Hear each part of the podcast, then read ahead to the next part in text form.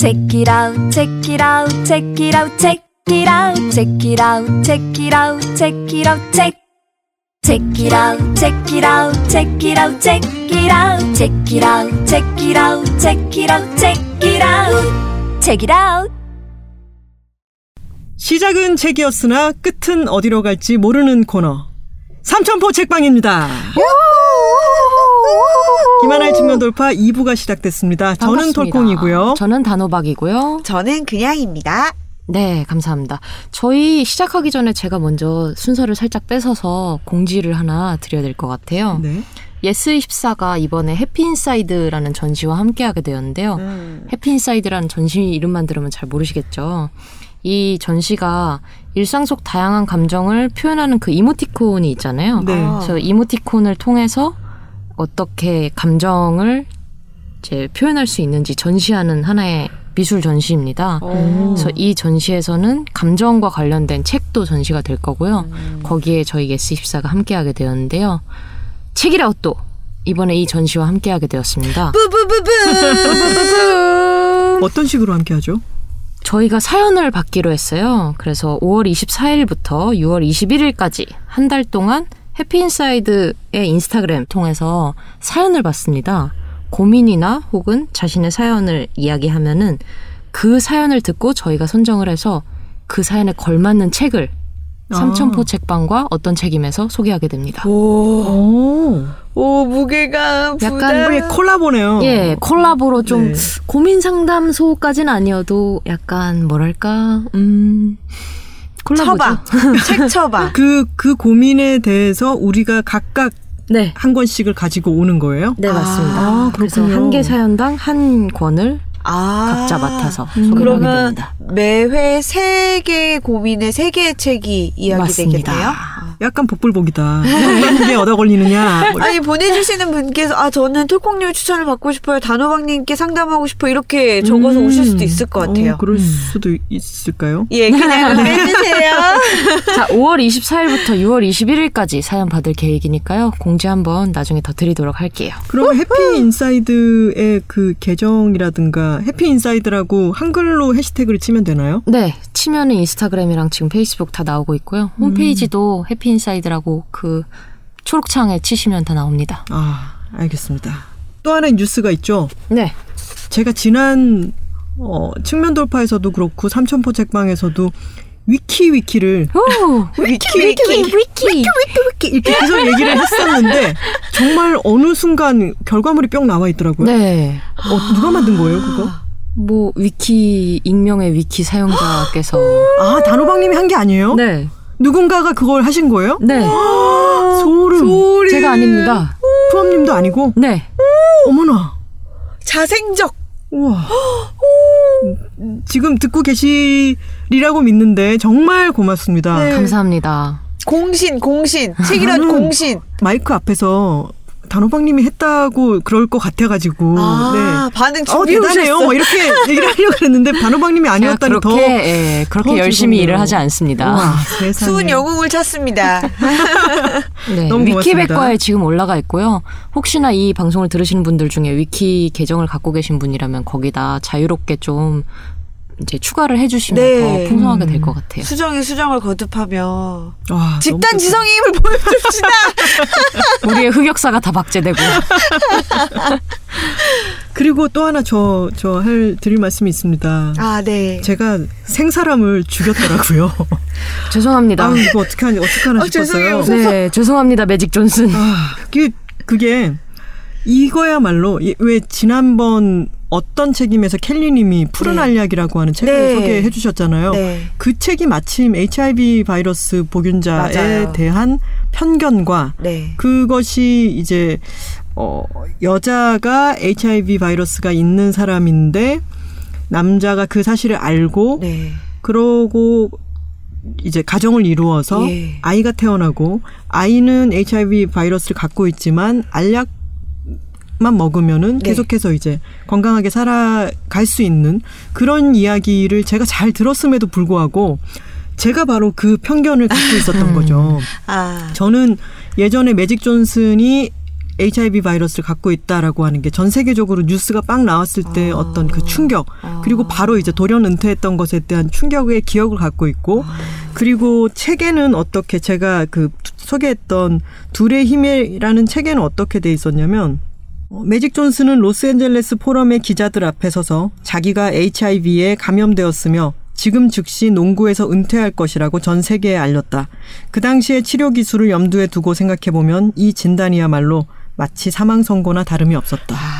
라고 표현이 되어 있었는데 저는 그 충격적인 뉴스와 그 당시의 치료 어, 기술로는 사망 선고나 다름없었다인 것이었는데 제 머릿속에서는 그게.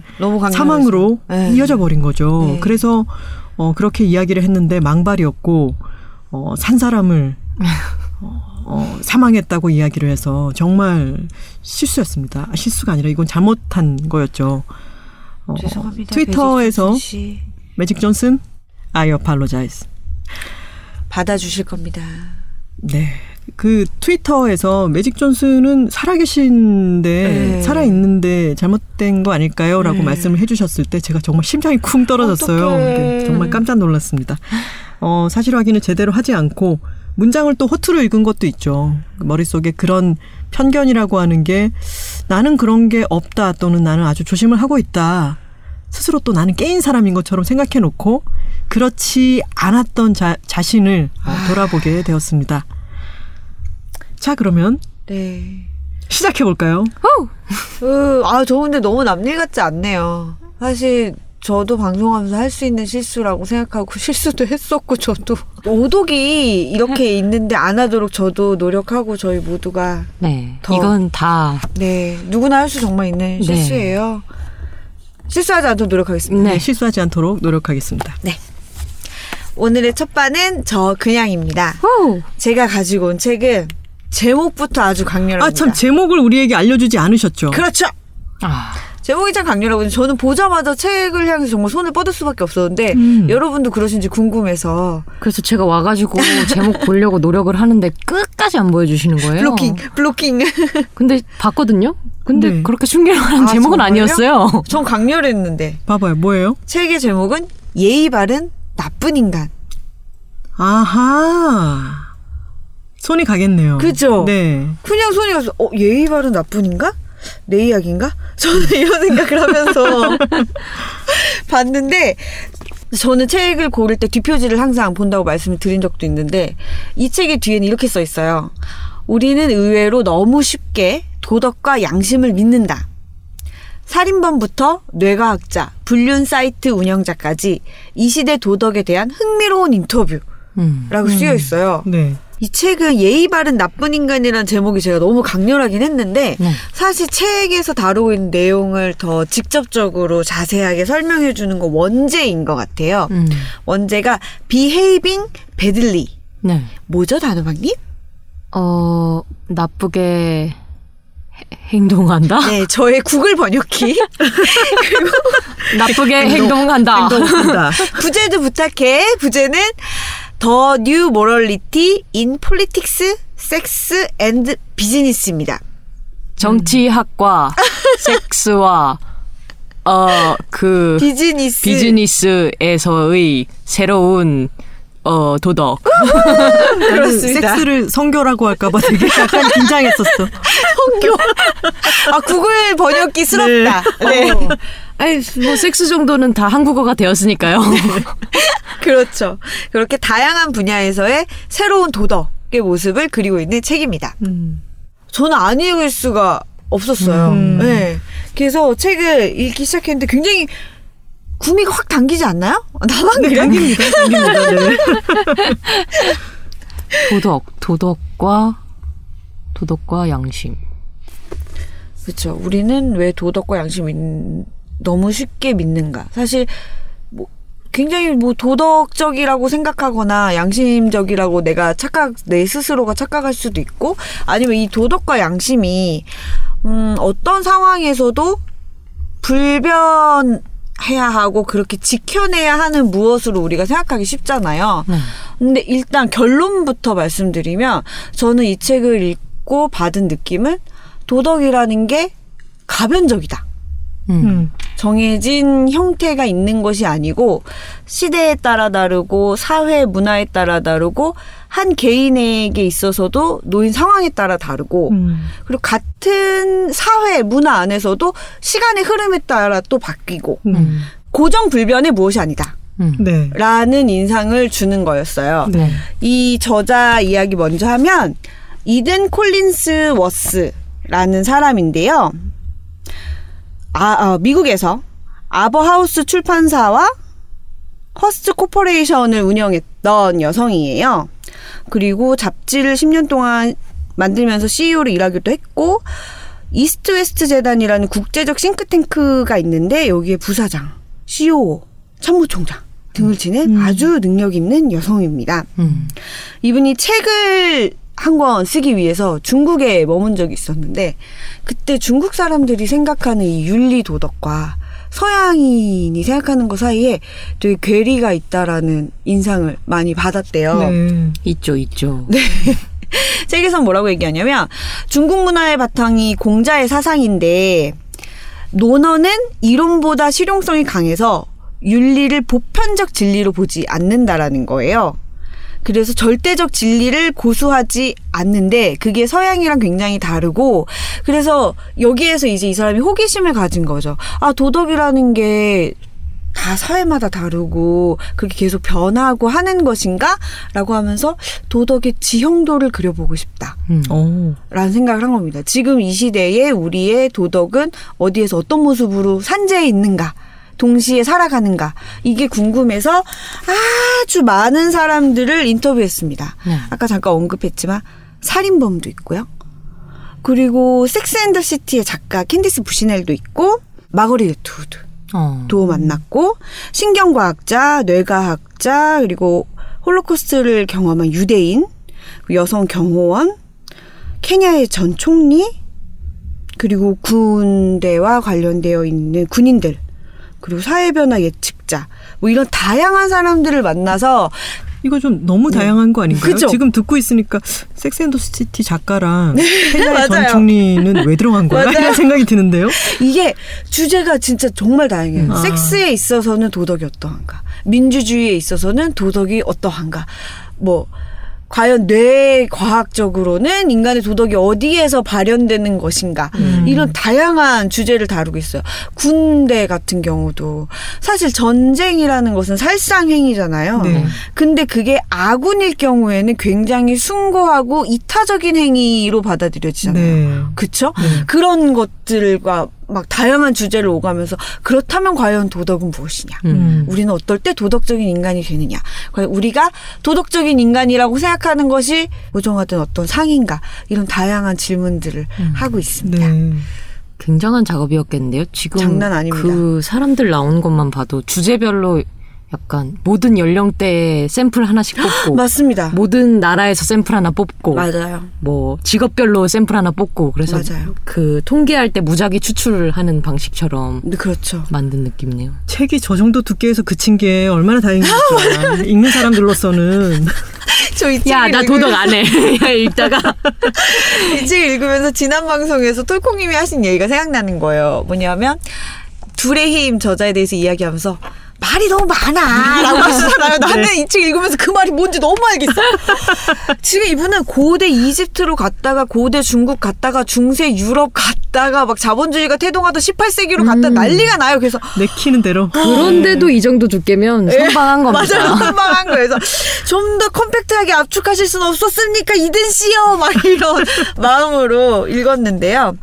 아까 단호박님께서 세대 표본에 대해 말씀하셨지만 도입부에서도 그 얘기를 해요. 이 저자는 장성한 아들이 있는 중년의 여성이거든요. 근데 자신의 어머니와 대화를 했던 것을 이야기하면서 내 어머니의 시대에는 도덕적 옳고 그름이 굉장히 명확했다는 거예요. 음. 그러니까 성경이라든지 가정 내에서 학교 내에서 이것은 해야 하고 이렇게 하면 안 된다. 이게 굉장히 명확했다는 거예요. 근데 내 시대에 와서는 그것들이 굉장히 모호해지기 시작했고 내 아들의 세대는 또 다를 거라는 거죠. 아들은 나와는 또 다른 환경에서 살기 때문에. 음. 네, 그런 이야기들을 하고 있습니다. 음. 아무래도 가장 인상적이었던 건 살인범과의 네. 인터뷰였어요. 정말 이거 뭐 뱀파이어와의 인터뷰보다 더 소름 돋는 거죠, 사실은. 섬뜩섬뜩한 거죠.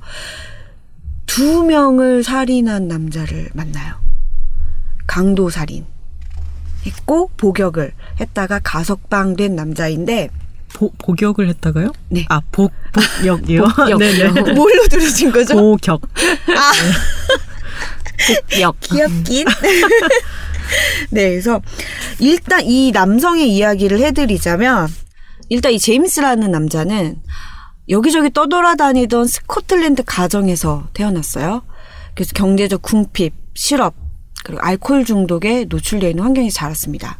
어렸을 때 어머니를 잃었고 어머니가 돌아가셨던 그 순간에 자동차 사고였는데 함께 동승하고 있던 아빠는 살아남았어요. 근데 이 아빠가 알코올 중독자예요.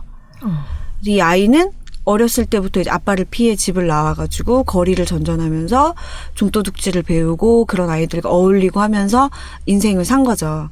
그러다가 강도 살인을 저지르게 되고 감옥을 가고 했는데 이 사람의 인생에서 아이러니한 지점이 굉장히 많아요.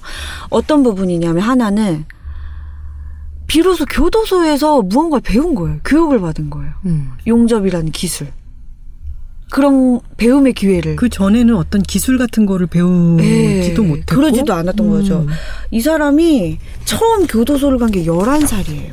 아, 그러니까 예. 어떤 윤리관이든 도덕이든 이런 그렇죠. 것을 배우기도 전에 그렇죠. 산, 살아, 살아간다는 것은 이런 것이라고 그냥 닥치는 대로 살아갔던 거로군요. 그죠. 너무 어렸을 때 엄마는 돌아가셨고 아버지는 네. 알코올 중독이고 네. 하니까 그래서 이 사람이 어떤 얘기를 하냐면 삶이 핀볼 같았어요.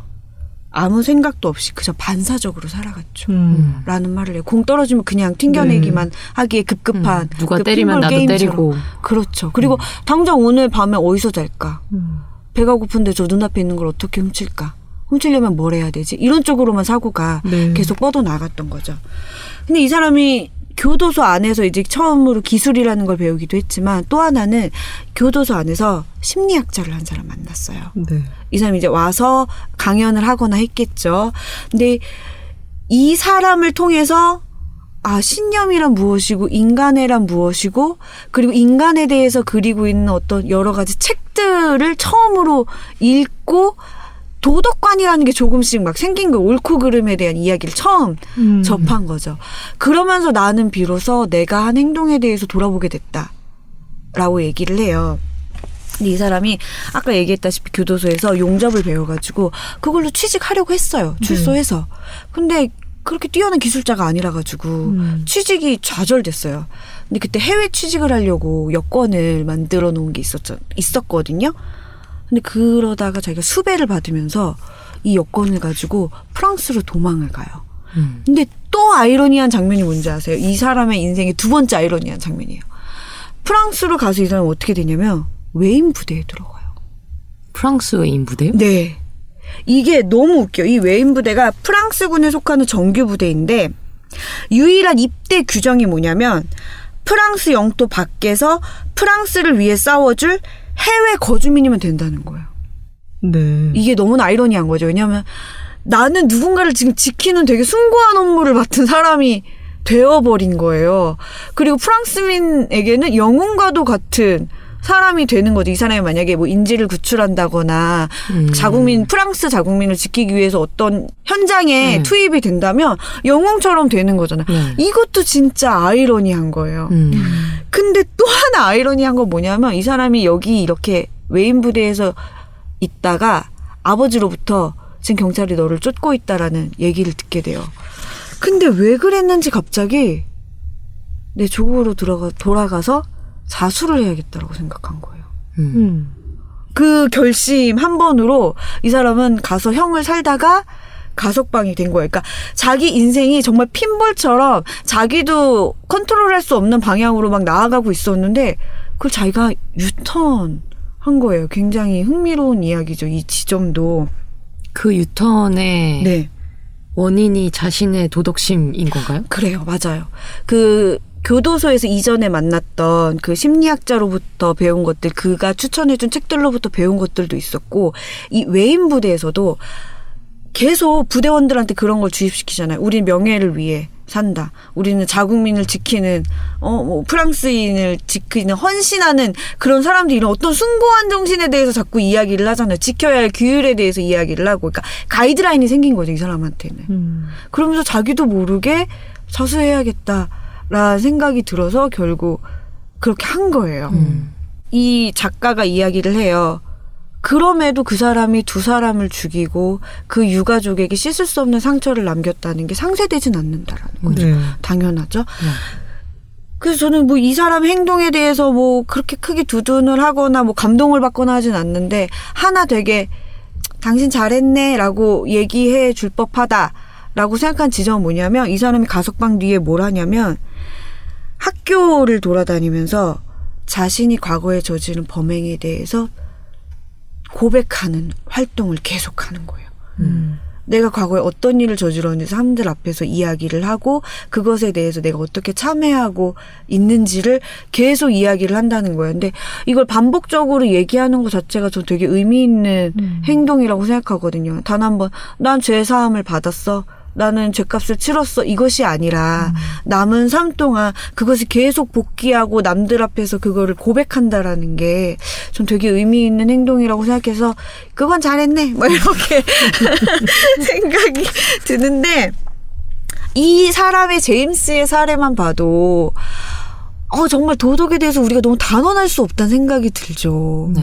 그것에 대해서 어떤 감각을 전혀 익힐 수 없었던 음. 사람의 비도덕적인 행위에 대해서 어떻게 이야기할 것인가, 어떻게 평가할 것인가, 굉장히 많은 생각이 드는 거죠.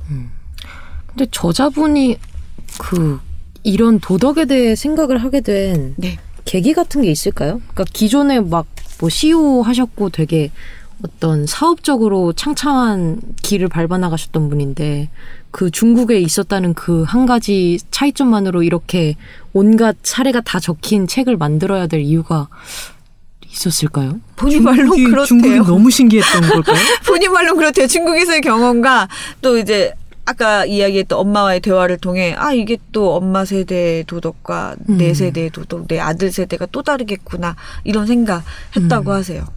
그게 참 우리 어렸을 때 책이든 뭐 드라마든 이런 거 보면은 네. 기분 나쁘다고 마당에 묶여 있는 개를 배를 막 아. 발로 뻥 걷어차고 네. 이런 게 하나의 그냥 그 사람의 기분 묘사로 음, 네. 쓰이잖아요. 근데 지금 그거는 도저히 두고 볼 수 없는 그렇죠. 짓이 됐죠. 네. 이제 동물 학대죄도 있고 그리고 그때 사람들이 동물이 차면 채이면은 아주 고통을 느낄 거라고 하는 거를 알고 있음에도 불구하고 많은 사람들이 그냥 않았죠. 네 개의치 않고 네. 태연자약하게 그런 짓들을 했단 말이죠. 네. 근데 지금의 사람들이 느끼게 되는 것과는 확실히 차이가 있고 이게 점점 우리가 이입하지 않았던 네. 완전히 그냥 대상으로만 생각했던 범위로 계속해서 범주가 넓어져 가는 게 도덕과 윤리의 어, 그것에 대해서 계속해서 생각하고 확장하기 때문에 변화가 일어나는 거잖아요. 옛날에는 흑인 노예들은 다 사고 팔고 음. 강간하고 채찍질하고 죽이고 할수 음. 있었고 지금도 어딘가에서는 여자가 뭘 쓰거나 쓰지 않았다는 이유로 그렇죠. 어, 학대를 받고 팔려가기도 하고 죽기도 하죠. 근데 그런 것들이 이제 점점 더 많은 약자와 대상에게로 확대되어 가는 게 지금 윤리의 변- 경계가 계속해서 변하고 있다는 증거가 아닐까 싶습니다. 네. 맞아요. 계속 이제 도덕이라는 것에 대한 우리의 관념이라거나 바운더리가 계속 바뀌고 있는 것 같은데 지금 현재 일어나고 있는 사례 중에 굉장히 제가 흥미로웠던 것 중에 하나가 있었어요. slacktivism이라는 게 있대요. activism이라는 용어인데요.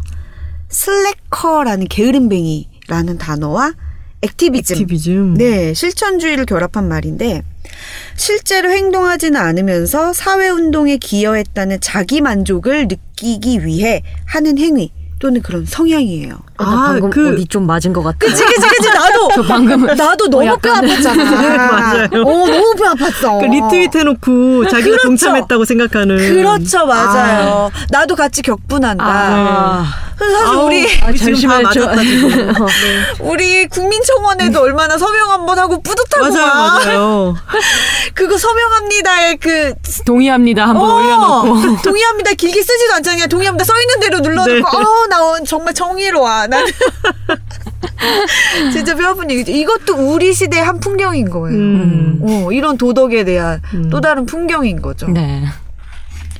그리고 또 하나는 인상적이었던 건 아무래도 그 홀로코스트를 겪으셨던 음. 80세 노인의 이야기가 있어요. 이 레오 쉔커라는 인물인데 아까 앞서도 제가 얘기했지만 도덕이라는 게 어떤 상황에서도 지켜내야 하는 무엇처럼 느껴지잖아요. 인간인데 인간이라면 마땅히 최후의 그것만은 지켜야지라고 하는 거잖아요. 근데 과연 인간성이 말살되는 현장에서도 우리가 그거를 강요할 수 있겠느냐는 음. 의문이 드는 거죠. 음. 이 쉔커는 뭐라고 얘기하냐면 이 어렸을 때 자신의 가족이 홀로코스트 현장에 있었어요. 수용소에 있었는데 누군가가 부츠를 핥으라고 하면 그리고 그렇게 해서 고문을 피할 수만 있다면 당연히 핥게 된다오.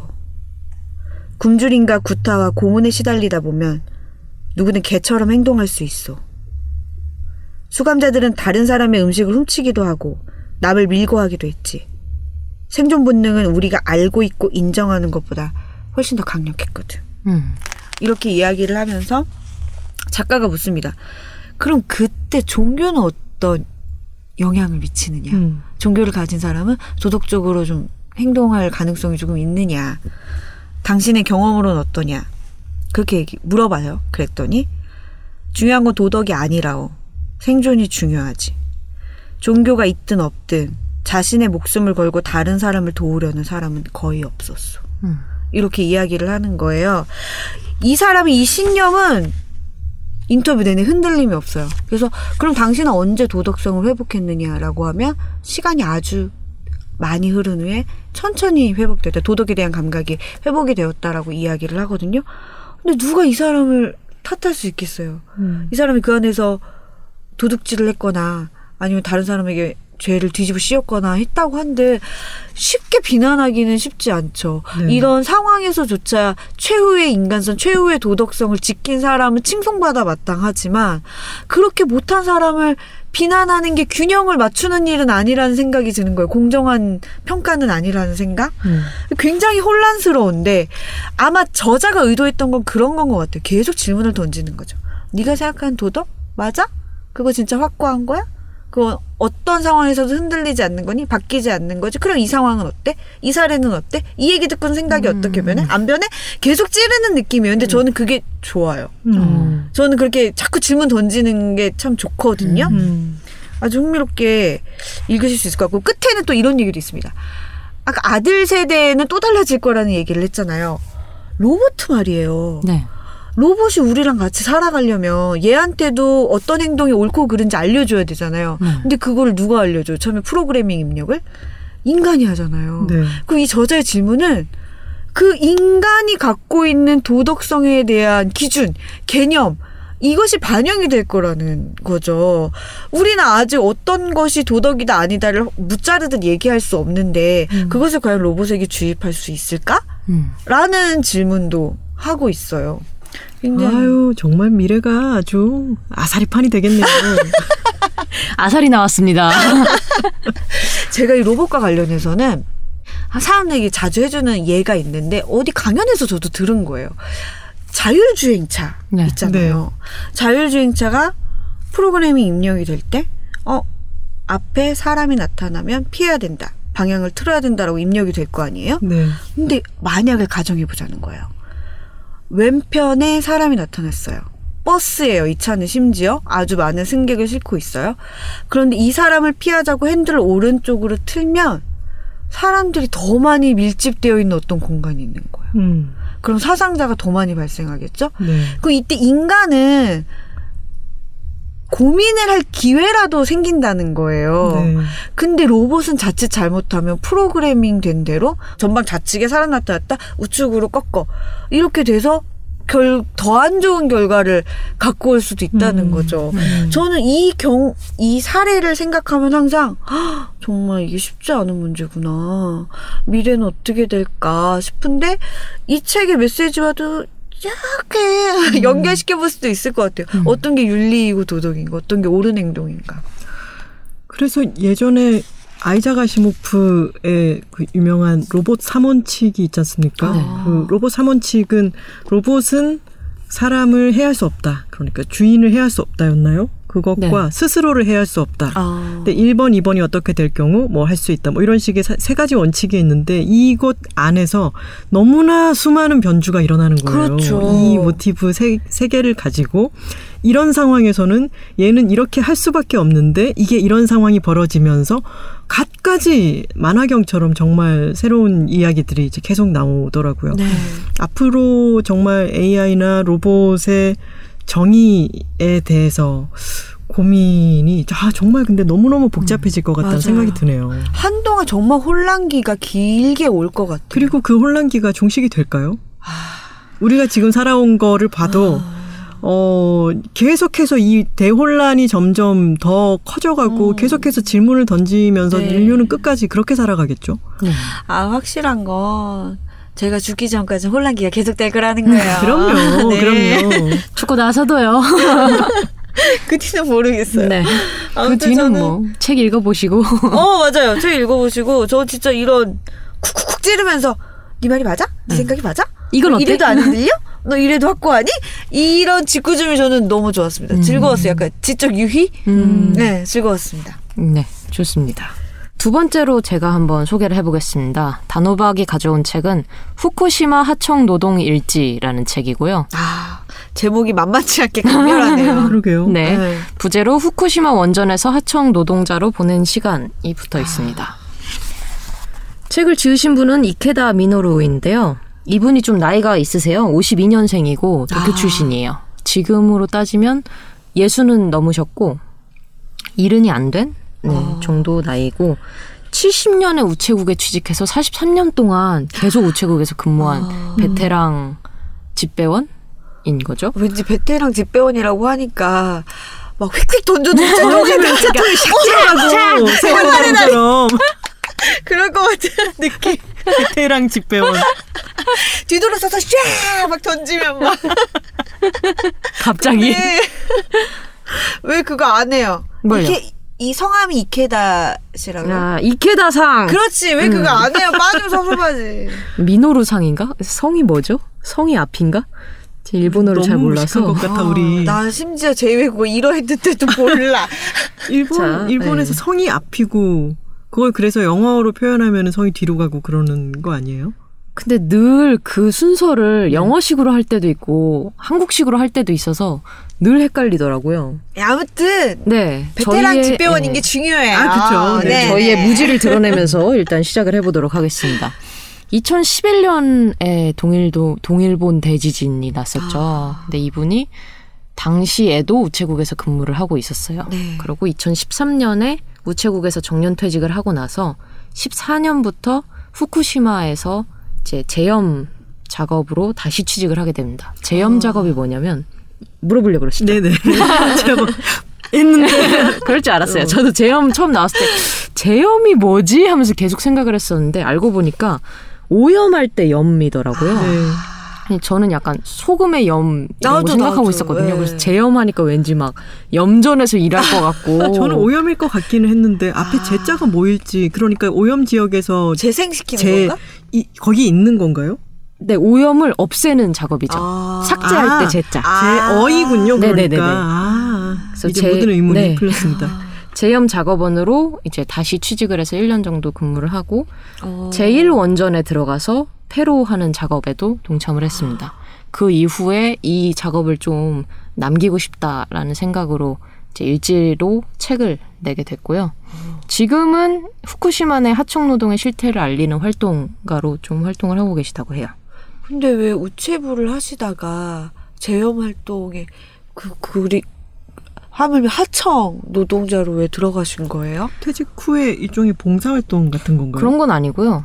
다시 취업을 하신 거죠. 그러니까 음. 직접 자기가 일을 해야 될 필요성도 있었고 아. 자기가 후쿠시마에 뭔가 도와줄 수 있는 아. 게 없을까 하는 어떤 대단하다. 어, 정신도 있었는데 사실은 대단하다고 할 수는 없어요. 그래요? 이분이 그런 마음도 있었는데 그냥 정말 취직하고 싶다라는 생각도 있으셨던 것 같아요. 현실적인 예, 필요도. 그래서 반반이었던 거죠. 음. 후쿠시마에서 내가 일하고 그 참상을 내가 직접 눈으로 보고 싶다라는 정신도 있었지만 아. 여기서 돈을 주고 뭐 직업으로서 활동을 할 수 있으니까 음. 간 것도 있었습니다. 네.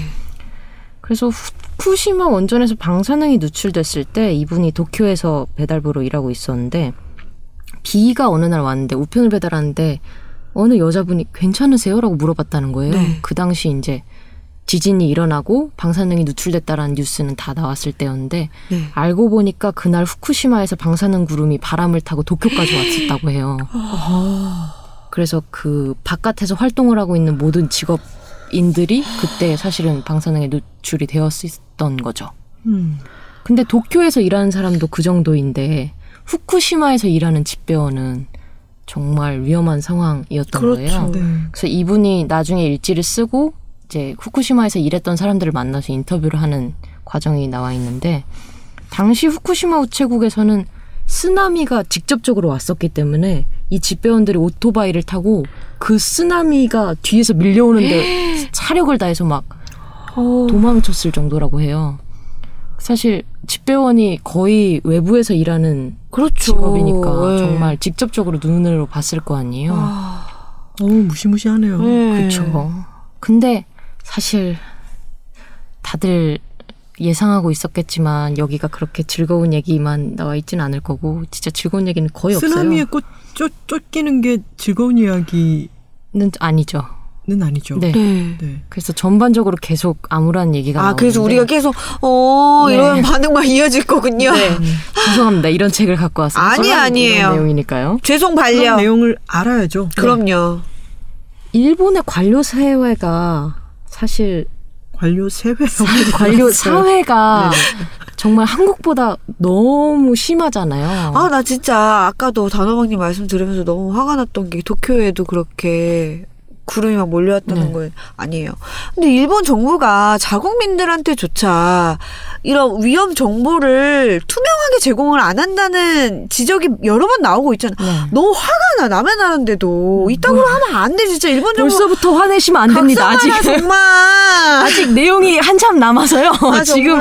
지금 각성하라 외치시면 앞으로 계속 각성하라 한 200번 외치셔야 아 돼요. 혈압 다운 다운 네네 곤 그래서 후쿠시마에서 이제 일하시는 그 집배원들한테 사실 알려주지 않은 거예요. 처음에는 정부도 제대로 확인을 못하니까 아 일단 잘 모르겠는데 집에 가 있어라라고 하다가 한 달 정도 있고 발표를 하는데 그렇게 뭐 위험하진 않다. 계속 물류 작업을 다시 해주시길 바랍니다 하면서 공문이 내려온 거죠.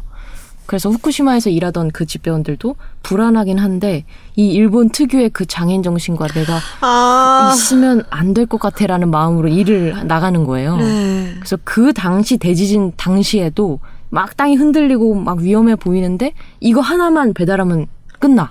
음. 그러면 바로 도망치지 않고 그냥 이거 하나만 배달하고 가야지라는 마음으로 하다가 실제로 아이고야. 사고를 당한 분도 많았던 거죠. 아이고 참.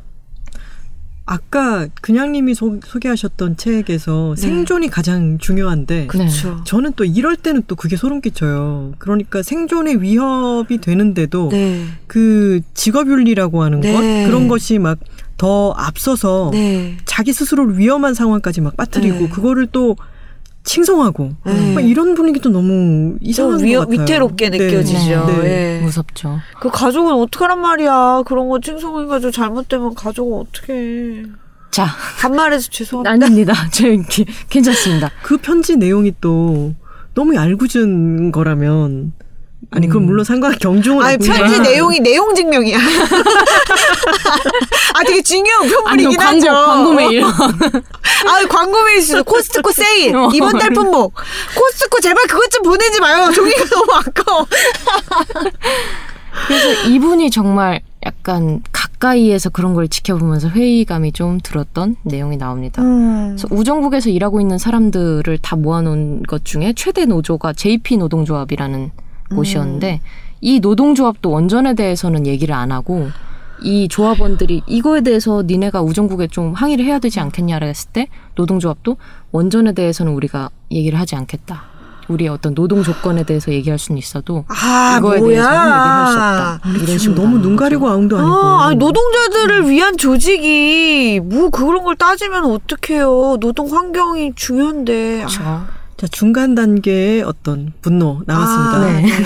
네. 계속해서 정립하시기 바랍니다. 네. 제가 화가 많아요. 네. 그래서 이분이 정년 퇴직을 하고 후쿠시마로 다시 취업을 하게 되는데요. 이분이 당시에 60세가 넘었기 때문에 그 취업도 쉽진 않았다고 해요. 뭐 그 취업 공고 자체에는 연령 무관 이런 식으로 써 있지만 사실은 다 연령 듣고는 어안 될것 그렇죠. 같습니다 하고 다 맞아. 거절하고 그래서 전력 실- 무관이라고 써놓고. 참나. 그래서 그렇게 노력을 하다가 결국에는 취직이 되는데요. 이 취직도 사실은 고용계약서랑은 좀 먼 상태의 취직이었던 거죠. 고용계약서 상에서는 뭐 보험도 들어주겠다 혹은 공고상에서는 이거 사대보험 다 해주겠다라고 했지만 실제로 들어갔을 때는 계약서도 안 쓰고 뭐 시간도 생각보다는 더 많이 하고 아이고. 하고 있는데 이제 하청이기 때문에 그거를 말을 제대로 못 하는 거예요. 이 일본 사회도 아 일본 사회 관료제 정말 제가 직접 겪은 적은 없는데 이렇게 간접적으로 보는 것만 해도 사실 저는 되게 답답하거든요. 네. 그래서 여기서 그 원전 사태가 일어났을 때 가장 위는 도쿄 전력이 될 텐데 도쿄 전력 밑으로 또 하청이 있어요. 왜냐하면 도쿄 전력이 이 방사능 센터를 운영하는 게 아니라 뭐 건설업계라든지 메이저한 대기업한테 하청을 줬기 때문에 1차 하청으로 대기업이 있고 그 대기업에서 바로 사람을 고용하지 않고 또 하청업체로 인력업체를 고용하고 인력업체는 또 다른 인력업체를 고용하는 식으로 길게 되면은 3차까지 하청이 내려오는 거예요. 음. 그 상황에서 뭐 위험수당이라든지 그런 것들이 책정이 될 때 원래 줘야 될 것보다 이제 하청을 내려오면서 좀 깎이는 경우도 있게 되고요. 그래서 이분이 처음에는 특수근무 시- 수당이 1일 1만 엔으로 책정이 돼 있었대요. 네. 아, 우리나라 돈으로 하면 한 10만 원 정도? 위험한 일이니까 네. 돈을 더 주겠다라고 했었는데 제일 원전이 ECF라고 하는데 ECF에서는 그 근로수당, 위험 근로수당이 그 하청 업체에 따라 다 다르게 배분을 할 수 있다고 이제 법이 된 거죠. 그래서 그 제1 원전에서 근무할 때는 일당 7천엔에 특수근무수당 1만 엔을 받아야 됐던 거를 일당 1만 엔에 특수근무수당 4천 엔을 받아서 상대적으로 더 적게 받았다고 합니다. 음. 그래서 그 원전에 대한 문제점도 있고 하청에 대한 문제점도 이 일지를 통해서 펼쳐지게 되는데요. 그렇게 극적이지 않아요. 음. 왜냐하면 정말 전쟁 같은 상황은 맞는데 전쟁이 눈에 안 보이는 거예요. 아. 음. 왜냐하면 하청의 하청을 통해서 이루어진 그 노동 자체는 정말 단순해요. 아. 그 제염 작업이라고 하는 게 처음에 했던 게 뭐냐면 땅이 오염돼 있는데 그 땅의 오염 물질을 긁어내는 게 아. 잔디가 자라고 있는 거를 갈퀴로 긁어내는 거예요. 어. 그러고 토양도 오염돼 있으니까 토양도 5cm 정도 파가지고 네. 다 버리고 그 다음에 새 모래를 깐다. 아. 이게 제염 작업인 거예요. 네.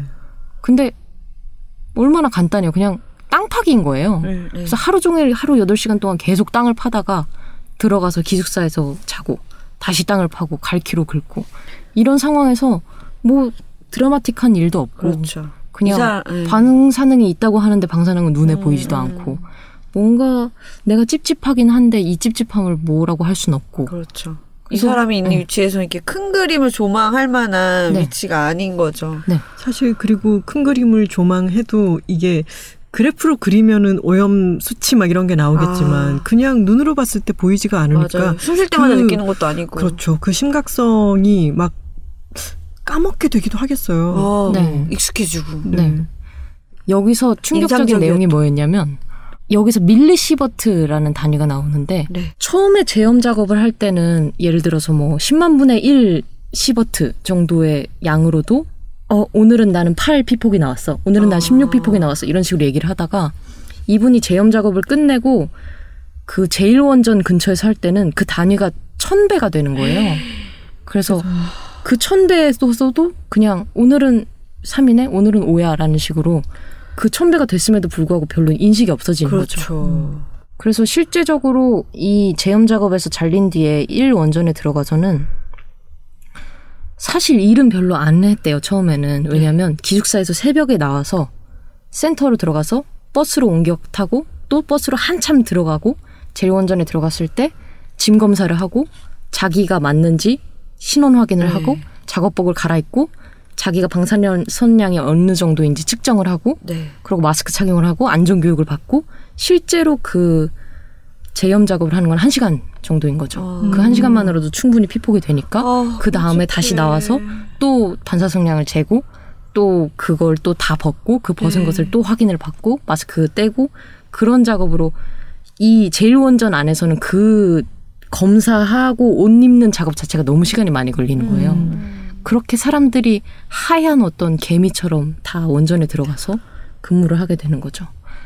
그런 내용이 나오는데 사실상 방사선이 위험한데 방사선 말고도 그 치우는 동안 성면 같은 게 눈에 보이는 거예요. 아이고야. 그래서 어, 성면은 안 위험한가 싶은데 지금 방사선량이 더 중요하니까 성면에 대해서는 누구도 신경 쓰지 않는 거죠. 그래서 이 작가분도 보면서 아 성면이 더 위험할 것 같은데 괜찮나 싶으면서 이제 치우게 됩니다. 그렇 네. 아까 그냥님이 말씀하신 그게 또 생각이 나네요. 그 홀로코스트 아, 이야기 있잖아요. 네. 지금 다들 너무 엄청난 어막 대량 살상이 일어나고 이러는 와중에서는 도덕을 문제 삼게 되지 않는다라는 그렇죠. 얘기처럼 네. 근데 이분이 그때 하청 작업을 할 때는 피폭 때문에 사망이 된다거나 그런 상황은 아니었어요. 2011년에서 이제 2년 정도가 지났고 네. 이제 웬만한 작업은 다 끝나고 정말 오염 물질을 계속 치우는 작업이었거든요. 그래서 그 방사선 자체로 누군가가 죽는다거나 그런 상황은 아니었는데 이 일본의 관료제와 이 하청이 너무 답답한 거예요. 아, 그래서 이 상황에서 근무를 하면서도 이게 과연 실효성이 있는가 일을 하면서 의문이 네. 드는 거죠. 예를 들어서 그 제염 작업을 할 때 처음에는 5cm 땅을 파라고 하는데 나중에는 그냥 제초 작업만 해 하면서 그 잔디만 갈아내라고 시키는 거예요. 그러면 일을 하면서 아니 이러면 오염이 그대로 다시 올라오잖아 그러니까요. 싶은데 시키는 대로 한 그냥 하게 되는 거죠. 그래서 사람들이 그 제염 작업을 하면서 이건 제염 작업이 아니다. 그냥 제초 작업이다 하면서 스스로를 자조하는 내용도 나오고요. 음. 그리고 제일 제가 마음에 남았던 단어는 텐텐코라는 말이 나와요. 이게 어떤 말이냐면 예전부터 도쿠에 전해지던 말이었는데 네. 각자 뿔뿔이 흩어지다라는 의미를 갖고 있대요. 아, 그래서 3.11 그 대지진 이후에 사람들이 쓰나미가 오거나 지진이 오면 누구도 신경 쓰지 말고 도망가 라는 아, 뜻으로 이 단어를 쓴다는 아. 거죠. 근데 이. 단어도 사실 저희 한국에서 일어났던 사건에 대비하면 너무 와닿잖아요. 가만히, 가만히 있으라고 있으라. 했던 음. 얘기에서 벗어나서 각자 도생해야 된다라는 음. 이야기가 나온 것처럼. 아, 그래도 저 사이가 좀 더 낫네. 참 슬프네. 그렇게 그러 그런 것 같지는 않은데 잘 모르겠습니다. 이게 아, 이쪽이나 텐텐코, 텐텐코라고요? 네. 텐텐코 해야 돼요. 네. 땡고 해야죠. 결국 네. 우리 우리도 그런 이제 말이 없어서 그렇지 네. 그렇게 생각하고 있잖아요. 있잖아요, 각자 도생. 네. 음. 그래서 이분이 정말 답답했던 것 중에 하이라이트는 뭐였냐면 제가 마지막으로 또 답답함을 안겨드려야 합니다. 어, 붕어빵! 이분이 맨 마지막에 했던 게 resize 작업이었어요. 네. 그게 뭐냐면 이제까지 작업했던 사람들의 작업복도 피폭이 돼 있기 때문에 네. 그것도 다 압축을 한 다음에 소각을 하거나 버려야 되거든요. 예. 근데 resize 작업을 해야 된다라고 위에서 내려온 거예요, 지시가. 네. 그래서 resize가 뭐야 하면서 웅성웅성대면서 다 갔더니 뭐였냐면 이제까지 작업복들을 다 압축시켜서 큰 비닐봉지에 담아놨는데 네. 알고 보니까 소각로 입구가 너무 작아서 이게 안 들어간 거예요. 아, 뭐야. 세상에.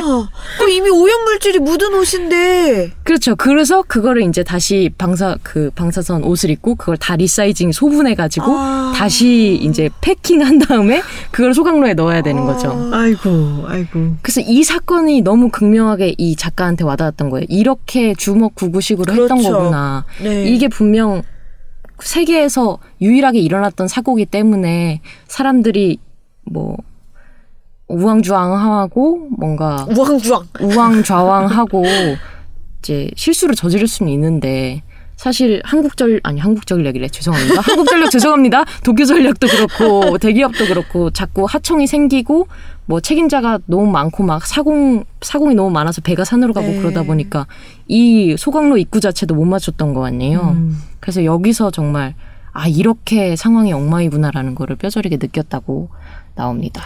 아, 정말 이 책은 일본 내에서 독자들 반응이 어땠을지 되게 궁금하네요. 음. 그래서 그 아까도 말씀드렸지만 어떠한 스펙타클이 전혀 없어요. 네. 그냥 천천히 계속 일을 하는데 약간 눈에 보이지 않는 방사능 같은 것들이 덮어가는 그런 느낌이 들면서 아이고야. 이렇게 조용하고 진 빠지는 작업인 어, 거죠. 네.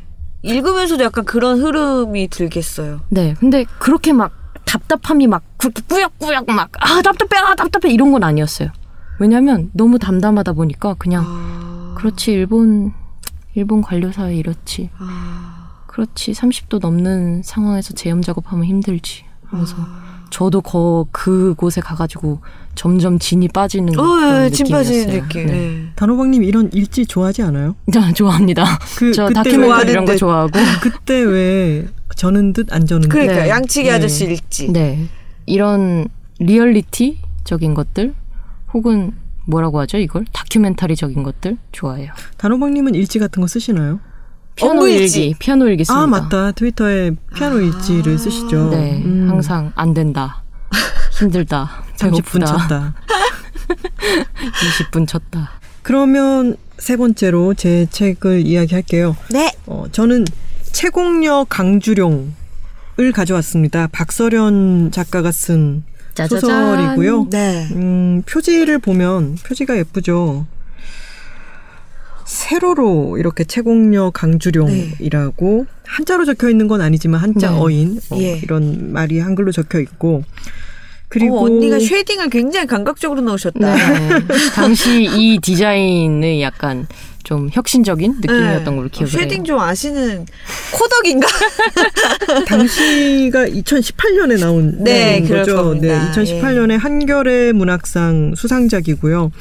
어, 쪽진 머리를 한 한복을 예. 입은 여자분이 어, shading을 잘 넣고 이런 그래픽 그림으로 표지에 나와 있고 보라색이 그 배경 예. 어, 색깔입니다. 눈에 확 띄는 표지죠. 맞아요. 한 번 보면 잊기가 힘든 맞습니다. 그런 표지인데 어, 이 책 자체도 그렇습니다. 아, 강렬하고요. 그리고 이 표지처럼 심플한 느낌이 있어요. 오. 플롯도 이 사람의 생애를 그리는 것 자체가 아주 파란만장하기 때문에 음. 이런 식으로 쓰지 않을 수도 있었을 거예요. 근데 어. 이 책의 분량도 네. 많이 두껍지가 않고 안에 네. 보면은 줄바꿈도 많이 되어 있기 때문에 좀 아. 이렇게 사이사이가 어 여백이 많이 이- 들어가 있는 듯한 느낌을 받아요. 아, 네. 이게 왜 대사가 따옴표로 묶여 있지가 않고 그냥 문장으로 줄바꿈으로. 네, 정확히 누가 얘기했는지를 계속 이제 술술술 누군가의 독백처럼 읽히는 아. 어, 그런 식의 느낌인데요. 자, 안을 넘겨보면은 박서련 작가의 어, 옆으로 누운 사진이 있고 아, 그러네요. 소개 말이 이렇습니다. 철원에서 태어났다. 일기와 박물지를 쓴다. 아, 끝입니다. 아, 그러네요. 심플. 네. 요즘 말로 어, 이 세상 간지가 아니다. 뭐 대학에서 뭐를 전공했고 뭐 이런 게 네. 일절 없고 아, 그리고 그리고 이게 무슨 김포 이런 데도 이 느낌이 아니죠. 철원의. 아니에요. 철원에서 태어났다. 세상에 일기와 박물지를 쓴다. 음. 이런 이 소개글의 간단한 느낌, 이 표지의 느낌이 책에도 고스란히 드러납니다. 책은 맨 처음에 강렬한 어떤 한 장면을 묘사하는 걸로 시작을 하고 그 시작은 인트로고요. 네. 실제 이야기가 시작이 되면은 이 강주룡이라고 하는 네. 여성이 간도 어. 어, 에서 평양에서 이제 간도로 옮겨가 가지고 살고 있을 때 혼례를 올리는 게 첫 장면이에요. 아. 음. 결혼을 한다 그래가지고 이제 그 옷을 다 입고 공수한다 그러죠. 네. 공수한다라고 표현이 돼 있더라고요. 손을 이렇게 안쪽으로 모아서. 그 어, 소매가 이렇게 네, 길면은 예. 소매, 손을 맞잡는 거죠. 근데 이렇게 해가지고 얼굴이 신부가 보여서는 안 된다고 네. 어, 눈썹 있는 데까지 팔꿈치 높이를 맞춰서 얼굴을 이렇게 가리고 있다가 저쪽에 처음 보는 남편이 있는 거예요. 네. 강주룡은 좀 늦은 나이인 스무 살이었고요. 오. 남편이 될 사람은 열다섯이었어요. 다섯 살 차이가 나고. 그리고 그 남편이 어떻게 생겼는지를 살짝 이렇게 손을 내려가지고 봤더니, 오메나 너무 귀엽고 예쁜 미소년이었던 거예요. 그래서 이 느낌이 이 두 부부가 어떤 식의 느낌이냐면, 아이돌, 남자 아이돌 팬들 중에 왜 이모 팬, 아. 할미 팬, 뭐 이렇게 얘기를 하잖아요. 자기가 좀 나이 많다고. 근데 누나가 아주 이쁜 아이돌을 이뻐해 주는 그런 네. 느낌. 음. 어, 누나가 지켜줄게. 그렇죠. 약간 누나 이런 해봐. 볼 때마다 참 아유 귀엽고 참 예쁜 내 남편, 내 신랑이라고 이야기를 하면서 둘이 같이 알콩달콩 잘 지내요. 밤에 누워가지고 이런저런 얘기도 하고. 근데 이 남편이 독립군을 해야겠다고 떠나는 거죠. 열다섯 살일 때. 이제 조금 더 나이가 아, 근데 가- 함께 지낸 시간이 그렇게 많지 않으니까 아마 그 정도 나이였을 아이고. 거예요. 소년 아직 소년인데 독립군을 해야겠다고 떠나는데 아유 우리 이쁘고 귀여운 아. 이 어린애 같은 네. 신랑이 독립군을 한다고 떠나니까 이 그러니까요. 누나 팬이 네. 그냥 보낼 수가 없잖아요. 그렇죠. 나도 가자 이렇게 돼가지고는 야반도주처럼 둘이 같이 어, 독립군으로. 떠나는 겁니다. 멋있어. 네. 그래서 거기에 가가지고 이런저런 어, 훈련도 받고요. 근데 갔더니 여자는 별로 거의 없는 거죠. 그리고 자기도 어떤 강단이라든가 이런 걸로 따지자면은 남편에 비해서는 이 곱기만 하고 네. 아직 어린 남편에 비해서는 자기가 뭘 해도 더 할 텐데 이 여기 있는 남자들이 여성을 그다지 동지로 생각해 주지 않는 것 같은 거죠. 나중에 주어지는 임무도 뭐 강냉이를 털어가지고 죽을 어, 썬다던 순다든가. 강냉이 진짜 털어. 털어버린다 내가.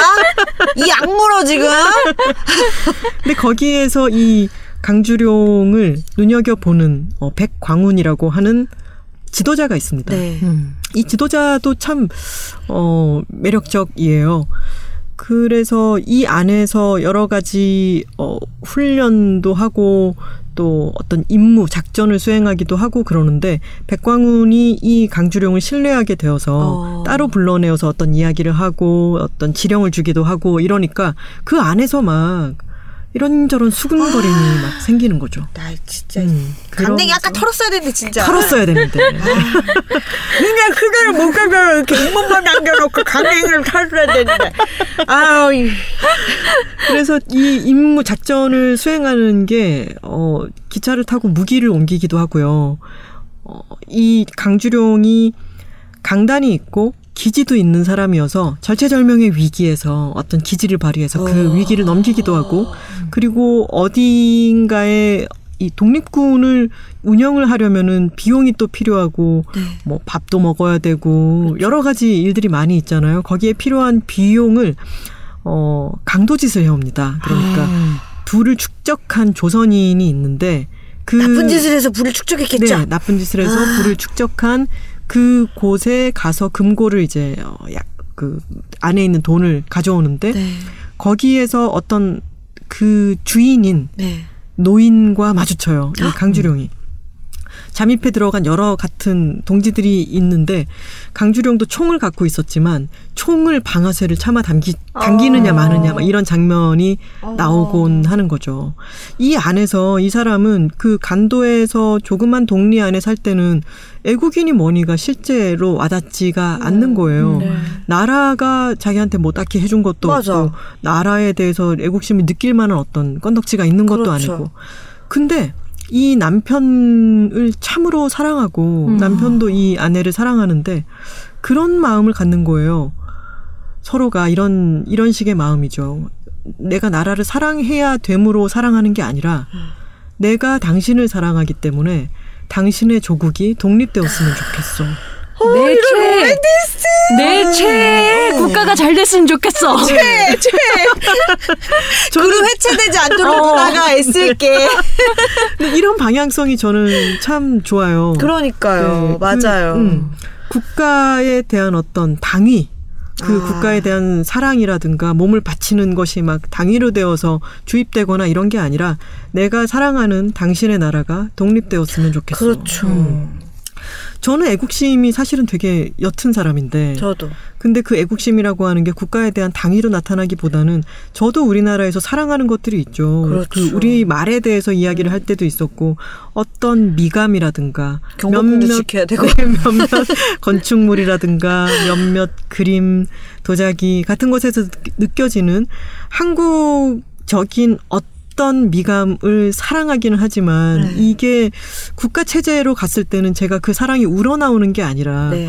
어, 그렇게 되어야 하기 때문에라고 이제 마음에 닿는 게 없다면 다시 생각해 보면은 이 말과 미감과 도자기를 지키려면은 네. 이 나라가 이 체제를 유지해야겠죠. 그렇죠. 그게 그 힘이 있어야 될 테고 그 방향성이 그래서 항상 저는 이 방향성이 더 건강하지 않을까라고 생각하는 맞아요. 거죠.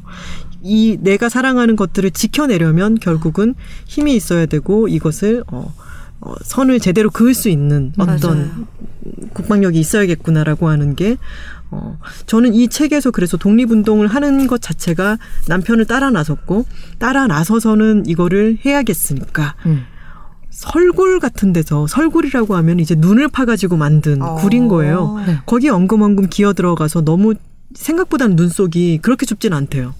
근데 아. 거기에서 일제 눈을 피해 가지고 그 설굴 안에서 이 두 부부가 꼭 껴안고 체온을 나누면서 어. 자고 엉금엉금 기어 나오고 막 이런 장면도 나오는데 얼마나 그 생활이 힘들겠습니까? 그래서 막 빨래를 제대로 못 해가지고 막 이제 아녀자들이 또 빨래를 하고 해서 말려 놓으면은 아무 옷이나 가져다가 입는 바람에 자기 남편이 손목댕이가 이렇게 다 드러나는 그런 옷을 입고 있으면은 자기가 이 코디인데 내 최애한테 옷 다 맞춰놨는데 세탁도 다 해놨는데 아유 이 추운데 우리 우리 아이가 막 이런 그쵸. 식으로 애지중지했던 거죠. 아이고야. 그랬는데요. 이 남편은 아직 너무 어린 거예요. 아유. 예쁘고 어리고 여린 소년인 거죠. 이 사람도 참 약자인 거죠. 근데 그 독립군 안에서 수군대고 네 마누라가 어, 이런 식으로 이야기하고 이런. 것에 대해서 너 방금 내 마누라한테 뭐라 그랬냐 이런 식으로 따지고 들 그런 주변 머리가 아직은 없는 아. 아이인 거죠. 근데 그런 이야기에 어, 영향을 받기도 하고 그러면서 서로 갈등이 일어나고 이 강주룡은 내가 지금 여기까지 내 최애를 어 아끼는 마음에 여기까지 이렇게 그래. 따라와서 설굴에서 자고 막 이런 이런저런 어, 절체절명의 위기 순간도 맞고 그러는데 내가 나에게 그 동력을 제공해 주었던 이 사람이 자기를 믿지 못하자 그 길로 뿌리치고 돌아옵니다. 간도로. 오. 그죠. 그 사람한테 거기 있을 이유가 없어진 거야. 네. 사라진 거지. 근데 그 이후로 이런저런 이제 사건들이 계속 일어나는데 그것에 대해서는 제가 자세히 이야기하지 않겠고 네. 여기서 굉장히 억울하게 옥살이를 하게 돼요. 그리고 집안 그 자기가 이제 결혼해 있고 이런 것으로부터 너무 환멸이 느껴져서 이 사람은 간도를 떠나 평양으로 돌아오게 됩니다. 음. 근데 본인이 혼자 돌아왔다기보다 이제 그 집안의 가족이 다 같이 평양으로 떠나는데 거기에 그 아버지가 내 간도에서 평양으로 돌아가야겠다라고 하는 이유가 아주 졸렬하죠. 어, 집안의 주룡이가 창피하다. 명예를 어, 실추시켰는데 그것이 창피해서 나는 간도에 못 있겠으니 가야겠다라고 하는 거죠. 그래서 평양으로 옵니다. 그게 2부의 시작이에요. 아. 네. 그래서 평양에서는 고무공장에서 일을 하- 해요. 여기 2부에서의 이야기들은 또 우리 단호박님이 아주 좋아할 네. 단호박님이 또 운동, 아. 노동운동이라든가 아. 투쟁, activity. 네, 이런 것을 또 피가 끓는 사람이지 않습니까? 이런 얘기를 들었을 때. 그 고무공으로 일을, 고무공이 이제 탱탱볼 이런 게 네. 아니라 고무공장의 직공인 거죠. 아. 고무공으로. 이제 그 당시에 고무신도 나오고 고무라고 아. 하는 재질이 새로 등장해가지고 이런저런 곳에 막 쓰이기 시작하니까 거기서 일을 하는 사람들은 여자가 태반이고요. 네. 거기서는 조금 나이가 있는 여자들이 일을 한다면 그보다 더 어린 여자들은 잠사라고 해서 이제 아, 누에고치에서 네, 네, 네. 그 제사 공장인 거죠. 아. 실을 만드는 공장에서 좀더 어린 사람들은 일을 하고 그런 여자 직공들이 아주 어 처우가 좋지 않은 상태로 일을 합니다. 그 전에 어 이 평양에 있는 고무 공장에 취직 을 하기 전에는 집에서 온갖 일들, 농사라든가 뭐 온갖 집안에 허드렛 일들, 뭐 애 돌보고 등등 뭐 온갖 일을 다 했었는데 네.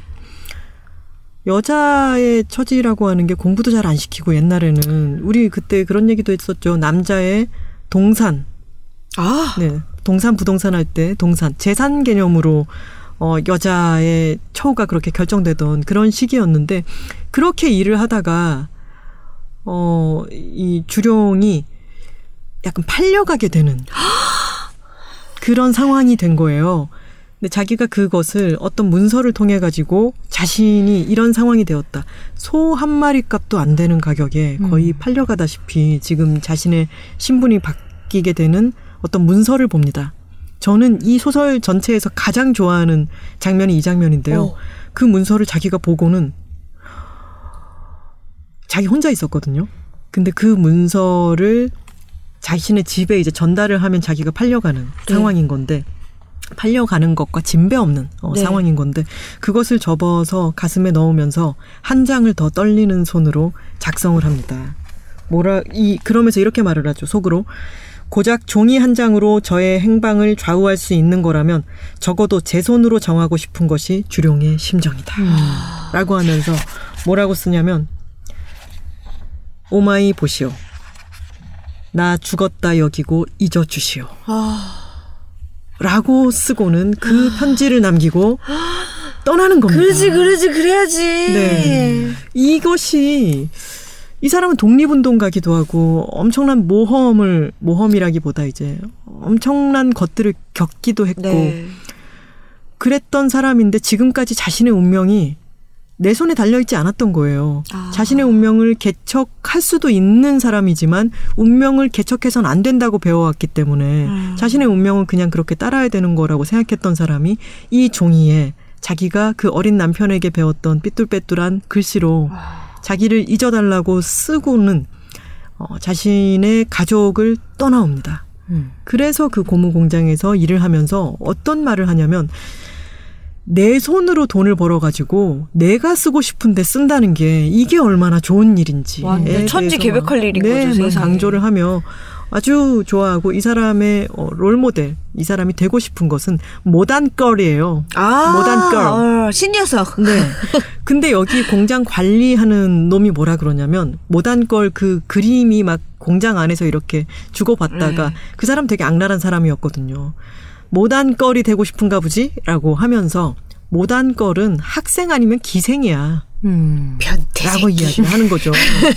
그러니까 그 이 여자가 새로운 어떤 사조나 새로운 문화 그리고 좀 더 주체적인 삶을 살고자 하는 그런 모습이 보일 때는 백래시인 거죠 이게. 아, 그렇죠. 어, 또 아주 막 수근거리고 막 이 어떤 그 신분을 더 어, 낮, 낮, 얕잡아 보고 낮추려고 들고라고 하는 그런 시선들이 있고요. 여기 안에서 아까 이제 고무공으로 일한다고 했지만 자기가 새들어 있는 혼자 새들어 있는 집에 집주인 딸내미가 자기 방으로 와서 자꾸 자요. 어. 근데 이 아이가 오기라고 하는 아이인데 이 아이는 어려서 제사 공장, 이 잠사 공장을 아, 다니는 잠사 일을 하는 네. 제사 공인 좀 더 어린 아이인 거죠. 이 아이 자신의 딸뻘 되는 아이와의 교감이 또참 아. 좋습니다.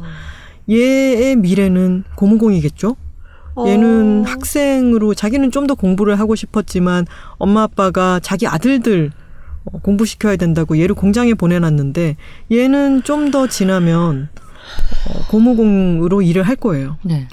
그렇지만 그 아이에 대해서 갖는 너 너는 너에게 너의 미래는 좀 더 달랐으면 좋겠다라고 이야기를 하는 장면이 있는데 거기서 또 여성들 사이의 어떤 교감 같은 것도 참 좋았고 드디어 이제 어 제목에 대해서 이야기를 할 때인데요. 네.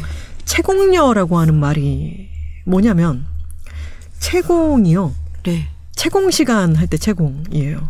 공중에 떠 있는? 네. 머물러. 이? 강주령이라고 하는 사람은 실존 인물이었고요. 아. 우리나라에서 최초로 고공 농성을 벌인 여성 제 1호입니다. 어, 소름 돋았어, 나 네. 지금. 그래서 이 사람은 어. 여기 평양에서 일을 하면서 독립운동을 했던 전적도 있고 옥에 갇히기도 했었고 제 손으로 글씨를 써놓고 가족을 떠나온 사람이기도 하니까 여기서도 주체적으로 내가 나에게 지금 주어져 있는 환경과 이것을 운명으로 받아들이지 않고 내가 이 운명을 개척하겠다라고 마음먹은 인물이었던 거죠.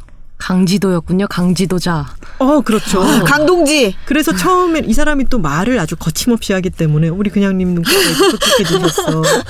말을 거침없이 하고 그리고 사람들의 말을 여기 보면은 이참이 문장들이 이북 사투리가 계속 등장을 해요. 간도 사투리 같은 게 평양 사투리가 등장을 하는데 이 말투로 어, 사람들의 마음을 휘어잡으면서 어. 우리가 이러고 있을 때가 아니라 우리가 하나하나가 다 손을 잡고 연대한다면은 우리는 더 강하다 라고 하는 말을 이북 사투리 연설을 음. 맛깔지게 하는 사람이었던 거죠. 그래서 에리트가 옵니다. 에리트. 에리트가 네. 오셨어. 그, 에리트. 어, 표준말 같은 것을 아, 쓰는. 네. 인텔리겐치아가 네. 오셨어. 네. 인텔리겐치아가 와가지고 이 에리트 인테리 남자가 이 사람을 정말로 강지도로 만드는 거죠. 아. 삼고초려를 합니다. 자꾸 찾아와가지고 이런 당신의 말솜씨와 그런 강단과 음. 이런 것을 써달라라고 해가지고는 이 사람이 올라가는 고공농성을 하는 최초의 장소가 어딘지 아십니까? 을밀대입니다. 아. 우리의 또 평양냉면으로 어, 유명한 을밀대에 아. 지붕 위에 올라가가지고 어, 고공농성을 벌이고 그것이 바로는 아니지만 어떤 결과로 어, 나타나게 되는 거죠. 그런 삶을 살았던 아. 사람이고요. 이 사람의 생애가 여러 가지 이제 문재인 대통령이 언급을 하기도 했고 해서 지난 광복절에요. 그래서 많이 기사화 되기도 했으니까 이야기를 하자면 제가 드문드문 중간에 일부러 이야기를 안 한 부분들이 있는데 네. 이분은 그 고공농성을 하고 내려와서 그리 그리 오래지 않아 어, 병을 얻게 되고 여기 보면 아사투쟁이라고 하는 것을 하거든요. 이게 단식 농성인 거죠. 네. 단식 농성이 아사투쟁과 단식 농성이 얼마나 어감이 다릅니까? 그렇죠. 정말 죽기를 어, 각오하고 네, 각오하고 하는 그런 투쟁인 거죠. 아주 뜨거운 사람이었고 예. 어, 강렬한 이야기였습니다. 근데 이 사람은 여러 번 반복된 아사 투쟁과 여러 가지 것들로 인해서 병을 얻게 되고 빈민굴에서 아주 짧은 생애를 마감하게 됩니다. 근데 마지막 장면이요. 마지막 이것은 작가의 솜씨일 텐데 이 주룡의 죽음 이후에 을밀대에 올라가서 이제 그 고공 농성을 벌이는 채공해 있는 음. 이 채공녀 강주룡의 마지막 장면과 이 마지막 한마디가 정말로 가슴을 먹먹하게 합니다. 음. 음. 이 책은 빨리 읽을 수 있어요. 네. 그리고 한 번 잡으면 계속 읽게 돼요. 네. 작가의 문체가 아주 잘 읽히면서도 이게 정말 잘 쉽게 읽을 수가 없는 말투들인데도 아. 이렇게 그냥 읽었을 때 착 감겨드는 뭐 전라도나 경상도 사투리가 아니라 우리한테 그렇죠. 이질적인 사투리잖아요. 네. 근데 그 말투 자체가 왜 우리 백석 씨몇 몇 줄만 읽어도 갑자기 아. 어떤 정서가 확 그려지는 나타샤와 흰 당나귀가 갑자기 막 응앙대고 울고 막 음, 그런 그런 것처럼 이 이 문체가 여러 정서를 확 환기시켜 버리는 게 있어서 아, 네. 오 읽는 재미가 아주 꽤나 컸고요. 음. 음. 그리고 이 강주룡의 이야기를 어떤 아까도 울분과 이 대단한 여성을 보라 물론 대단한 여성이긴 합니다만 네. 라기보다 아주 이 사람의 생애 자체를 소설적으로 읽고 싶게 어. 그리고 우리가 공감할 수 있게 네. 그려놓은 이 박서련 작가의 솜씨에 대해서도 어, 정말 박수를 보내고 싶네요. 오. 제 소개는 여기까지 하겠습니다. 네. 자, 그러면은 마지막으로 책 제목을 다시 한번 얘기해 볼까요? 네, 제가 오늘 그냥이 소개해 드린 책은 이든 콜린즈 워스의 예의 바른 나쁜 인간이었습니다. 단호박이 가져온 책은 이케다 미노루의 후쿠시마 하청 노동 일지였습니다. 톨콩이 가져온 책은 박서련 작가의 채공녀 강주룡이었습니다. 자, 이제 청취자 여러분들의 댓글을 읽어드려야죠. 네. 네. 알렉시안느님께서 김하나 작가님, 단호박님, 그냥님 세 분은 혹시 전에도 서로 아는 사이였나요? 너무 자연스러운 대화와 빵 터지는 웃음 포인트에 제가 요즘 즐겁습니다. 그런 대화가 부럽네요. 해주셨어요. 우리 서로 보게 된 게 작년 벌써 웃겨. 아니에요. 재작년이죠. 재작년. 네, 네, 벌써. 재작년이에요. 우리 3년 차예요, 그러면. 와. 대박. 3년 차면 뭐 그냥 중학교 친구 정도 되겠네요. 어, 우와, 동창. 세상에. 동창. 우리 책이라고 동창. 아, 멋있네요. 측면 돌파 동창. 하지만 2주에 한 번 봤잖아. 아, 그렇네요. 6년을 만나야 돼, 그러면? 중학교 학원 친구. 아, 학원 친구도 더 자주 만나. 아, 그러네. 어. 아하. 저희 근데 그 재작년에 처음 만났을 때는 좀 어색하고 아우, 그랬죠. 그랬었죠. 그렇죠. 처음 만났는데 지금- 이렇게 하면은 그건 약간 이상한 사람이죠. 근데 우리 수 이상해. 2 주에 한 번씩 만났는데 이 합이 나온다는 거 좀 이상해, 셋 다. 이렇게 또 자화자찬 평가를 하면서 근데 참 그 2주에 한 번씩 이렇게 보면서 우리도 되게 서서히 네. 호흡이 네. 맞아진 것 같아요. 그렇죠. 음. 그리고 제가 항상 가지고 있는 신념이 있는데 사람은 너무 자주 보면 안 됩니다. 맞아요. 네. 아, 그런 걸 신념으로까지 적당한- 네. 사람이 너무 자주 보면 힘들기 때문에. 라라님. 라라님께서 페인트 보려고 찜해놨는데 오늘 삼천포 책방에 나왔다. 그거 읽고 반성할 지점이 발견될까봐 두려워서 머뭇거리고 있었고 그래서 빨리 읽어봐야 하기도 점점점. 창비 청소년 문학은 늘 아이랑 같이 읽는데 이 책은 일단 나부터 읽고 생각해 보겠어. 아, 나 왜 이렇게 자신 없는 엄마인가. 아, 이, 이 라라님께서, 어, 자녀분이 네. 내가 부모를 선택한다면? 이라고 음. 뭔가를 말씀하실까봐 두려워서. 그리고 나는 과연 이제 선택받을 만한 부모인가라 네. 생각을 하시는 것 같아요. 음. 아 근데 이 창비 청소년 문학을 늘 아이랑 같이 읽는, 어, 좋으시죠. 읽으신다는 게 네. 아, 대단하신 것 같아요. 그리고 라라님 자신을 가지세요. 이렇게 어, 나는 괜찮은 부모인가라고 생각하시는 것 자체가 전 부모 좋은 부모라고 생각해요. 어, 맞습니다. 음. 나는 좋은 부모야라고 확신하는 게 굉장히 위험한 거고 네. 라라님은 좋은 부모예요. 인증해 드릴게요, 저희가. 네, 인증. 책이라웃 인증. 어. 엑시도어님께서 이번에 처음으로 지인과 작은 작업을 함께 해봤어요. 하고 싶었지만 혼자는 어려웠던 일이었습니다. 둘 다 자리 잡고 길을 내어야 하는 개인 사업자이다 보니 혼자 오랜 시간 아둥바둥 지냈는데 인연이 되어 서로의 답답함도 토로하고 이해하고 혼자 해내기 벅찼던 부분을 채우자 시도도 해보지 못하던 것을 할 수 있게 되어 기쁘고 행복했습니다. 오늘 삼천포 책방에서 소개된 둘의 힘이란 책이 그래서 더 궁금해졌습니다. 꼭 읽어볼게요.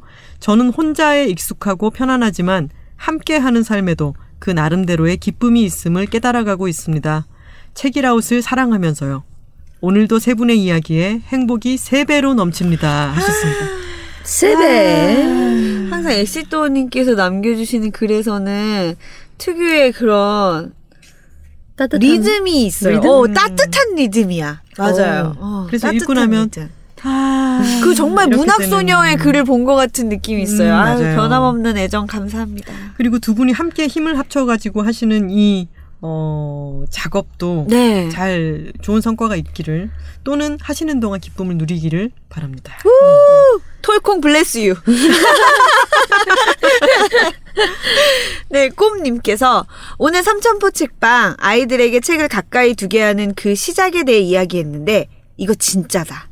일단 직접 고르게 하고 맞아요. 그게 음. 만화든 공룡사전이든 종이접기 책이든 넌센스 대백과 요리책 숨은 그림 찾기 책 아무튼 뭐든 간에 원하는 걸 들려주고 곁에 가까이 두게 하는 것이 맨 처음인 것 같다.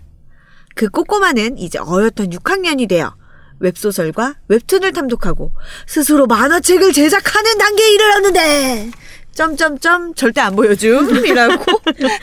만화책 제작 다들 해보지 않았어요? 어, 아니요 저는 안 저는 했어요. 제작했었어요. 네, 저도 했었어요. 아. 저 때는 게임 책이 유행해가지고 능력자다. 왜 게임 책 중에 뭐 무엇이 일어났다 어떻게 할까 3쪽 뭐 회피한다 아, 4쪽 맞아요, 맞아요. 그런 거 아. 있었어요. 마주친다 이런 거 있었잖아요. 그거 만드는 게 약간 유행이었어요. 음. 그리고 어린 시절에 또 이제 기네스북과 아 어, 그렇죠. 나중에 다 커서는 홍정욱의 칠막 칠장 탐독하는 그런 학생으로 아니, 근데 되었죠. 꼼님의 댓글에서 진짜 이분은 경험자다라는 게 느껴지는 게 공룡 사전과 종이접기 책과 넌센스 대백과가 나온 것 자체가 애들이 너무 좋아하는 책이야. 찐이다 찐. 찐 부모. 애들 숨은 그림 찾기 책 너무 좋아해요. 아 원리를 찾아라 이런 거. 예, 그런 아. 거. 그거 사실 저도 좋아하긴 한데. 이렇게들 부모님들 선생님들이 좀 생각하셨으면 좋겠습니다. 네, 맞습니다. 자, 오늘의 님께서 페인트에서의 좋은 부모란 어떤 부모인가라는 숨겨진 물음에 대한 대답이 어쩌면 둘의 힘에 있는 것이 아닐까? 톨콩님의 이야기처럼 둘의 힘을 경쟁이라는 관점보다는 더 확장해서 생각할 수 있다면 대답이 될 수 있지 않을까? 이 두 물음을 가지고 두 책을 읽어보고 싶다고 남겨주셨습니다. 이거 너무 놀라운 통찰이네요. 맞아요. 음, 우리도. 몰랐던 연결고리를 이렇게, 이렇게 네. 청취자분들이 완성시켜 주신다니까. 꿀! 와, 아. 참 좋네요. 아유. 제가 그리고 그 경쟁을 어, 좀 더 강조해서 얘기를 했었는데 둘의 힘이라는 책에서도 경쟁뿐만이 아니라 사랑하는 관계에서 건 굉장히 다양한 것들이 있지만 네. 경쟁만이 부각되어 있는 것은 아니다라는 말씀을 아. 덧붙이고 싶네요. 네. 푸듀 101 101님께서 아. 아유 약간 뜨끔했어요. 어, 옛날 사람 바로, 인증. 어, 바로 지적이 나올 것 같아서 푸듀 101님께서 시리아 때문에 핸드폰 시리가 아, 너무 자주 켜져서 네. 시리랑 이번 삼천포 차- 방송 같이 들은 기분이에요. 시리도 문예운동에 끼고 싶은가 봅니다. 크크크 하셨는데 아, 정말. 도처에서 예. 시리가 자꾸 켜졌다고. 맞아요. 아니, 저는 아이폰을 쓰지 않아서 이게 그 핸드폰으로 재생을 해도 그게 켜져요? 그런가 봐요. 저는 이 이거를 저도 잘 쓰질. 않아가지고 네, 네. 어 몰랐는데 그렇게 켜지나 봐요. 다들 호소를 하시더라고요. 아, 제가 아우 너무 죄송했어. 이게 얼마나 불편하시겠어. 들은데 자꾸 끊기니까 방송이. 아니, 근데 이럴 줄은 몰랐잖아요. 어, 예, 그렇죠. 그리고 이거는 전적으로 시리의 잘못이에요. 저희의 잘못이 아니에요. 저희는 언제까지나 시리아를 얘기한 거지. 그렇죠. 그렇죠. 예. 네. 시리가 좀 쉬고 있으면 좋을 텐데 너무 열심히 해가지고 저는 그, 네. 이 얘기를 켈리님한테 처음 들었어요. 켈리님이 저희 방송 올라오자마자 들으셨는데 저한테 자꾸 CD가 켜진다고 하시더라고요. 그래서 그냥 제가 아 정말 너무 웃긴다 이랬는데 막 트위터에 막 올라오는 거예요. 그래서 아이구야.